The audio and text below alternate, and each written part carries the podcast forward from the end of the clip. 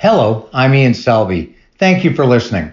I want to welcome you to Confessions of a Sales Pro Less Sins, More Wins. In this episode, I'm going to discuss the first of the seven deadly sins in selling, calling it non decision making levels. Are you getting too many slow no's when you're selling? A yes or a quick no is a far better result. I'll explain why this happens.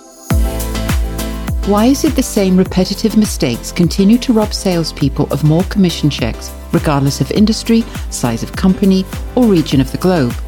These same inhibitors are holding us back from reaching our full potential. Amongst many industry awards, Ian Selby achieved the accolade of top salesperson in the world at Apple.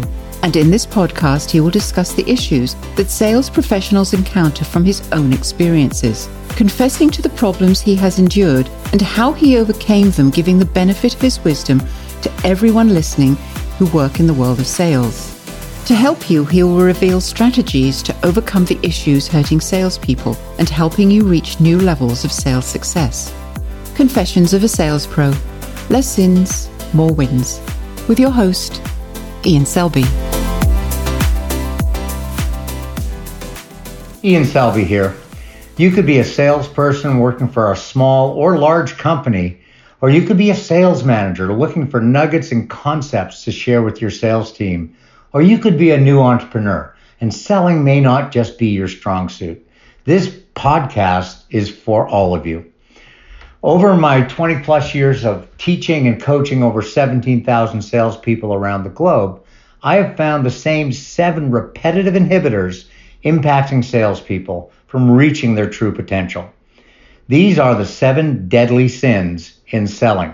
Sin number one, calling at non decision making levels. Sin number two, it's about qualifying, not closing. Sin number three, not using a consistent and systematic sales process. Sin number four, the premature proposal trap. Sin number five, lack of a documented and measurable sales plan. Sin number six, not using customers as the most powerful sales tool you have. And sin number seven, thinking that CRM will fix you. In the highly dynamic world of selling, there are two very desirable words. The first is a yes, and the second is a quick no. That slow no robs us salespeople of our most precious asset, and that asset is time. A quick no allows salespeople to move on to what another opportunity that they can win. The most single significant contributor to the slow no is calling it non decision making levels.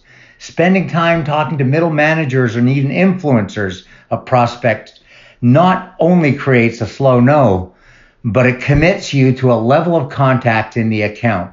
Once established at the influencer level, you now are at their mercy to grow your way up the organization to get to the executive levels where real decisions are made. Oftentimes, dealing with an influencer, they have no ability to say yes. They can actually only say no. We need to spend more time with people in a position to actually say yes and make a decision in our favor. Uh, in fact, meeting the executive sometimes means if you're already committed at the influencer layer, you're going to have to climb over them. And this is a huge risk to, to, to penetrating an account. So our first move into the account is critical and should be at the highest level possible first. Every situation from a selling perspective, if you're selling to small business or large, there are levels within a company. There is what I like to call the influencer layer. They care most about the budget and the features. To them, best price wins. They're very focused on yesterday. You'll hear them say things like, well, that's not our policy. We've got to get five bids before we award a winner. They're looking in the rearview mirror. Personal agenda for an influencer is job security. They want to be on that survivor list. As we move up through the, uh, the, the, ranks of corporate structure, we now find our, ourselves at middle management. They care most about cost versus benefit. They're looking at things more on the, the, the right now, the here and today fiscal year uh, point of view. They want to make sure they get the right return on their investment. My budget for this year is X. I've got this quarter, perhaps this fiscal year, to reap the benefit of that reward. So they're really not long term thinkers. They're also very political. They've already enjoyed some success by virtue of their climb to middle management. I've never met, a middle manager ever that is interested in losing any power. So they first and foremost want to sustain the position they've got and likely have their eye on further climb up the corporate ladder to get to senior levels.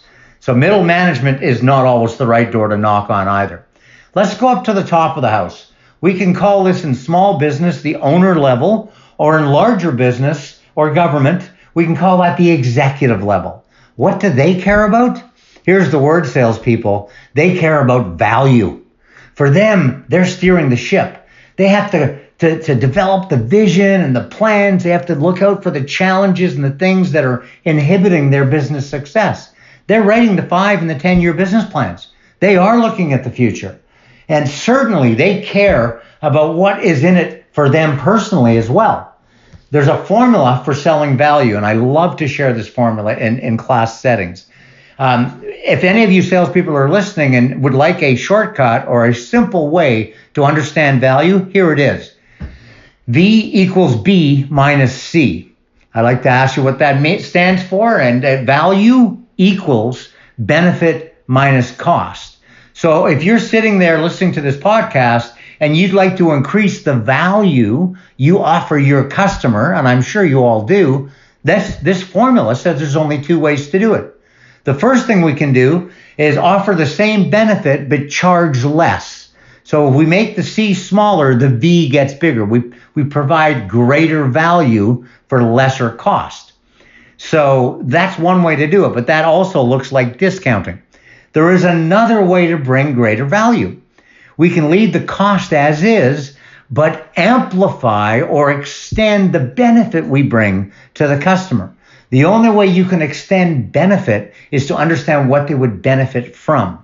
So it all starts with finding their pain, bringing the gain. What is their business pain? The more you can understand that, the more you can add value towards it and thus extending the benefit and putting yourself in the in the value leadership leadership position. At the end of each of our seven deadly sins throughout the following episodes, I'm going to give you all a chance to self assess yourself. So here's the first question. I, I would ask you to, to, to keep note of the number you assess yourself with. And at the end of the seventh sin, we will add them up and I'll tell you how your scores did and how you're looking. So here's the first assessment to calling it non decision making levels. Are you wasting your time by calling it non decision making levels? Give yourself four points if your answer is no. I always call confidently at the top. Well done. Give yourself three points if your answer is perhaps. I could be more consistent with it. Give yourself two points if yes, I do need to improve upon this. And give yourself one point if your answer is most definitely major help is required. Again, just make note of the number and we'll add them up at the end of the seventh episode, and I'll give you some insights as to what you might be able to do to improve yourselves. I'd like to thank you very much for listening to Confessions of a Sales Pro. Less sins, more wins. Next episode, it's all about qualifying, not closing. If you have found this episode informative and helpful, we would be honored and appreciative if you would share this podcast with other great salespeople like yourself. And we look forward to you joining us for all new episodes weekly every Thursday. Please subscribe to the podcast if you haven't already. Confessions of a Sales Pro Less Sins, More Wins with Ian Selby.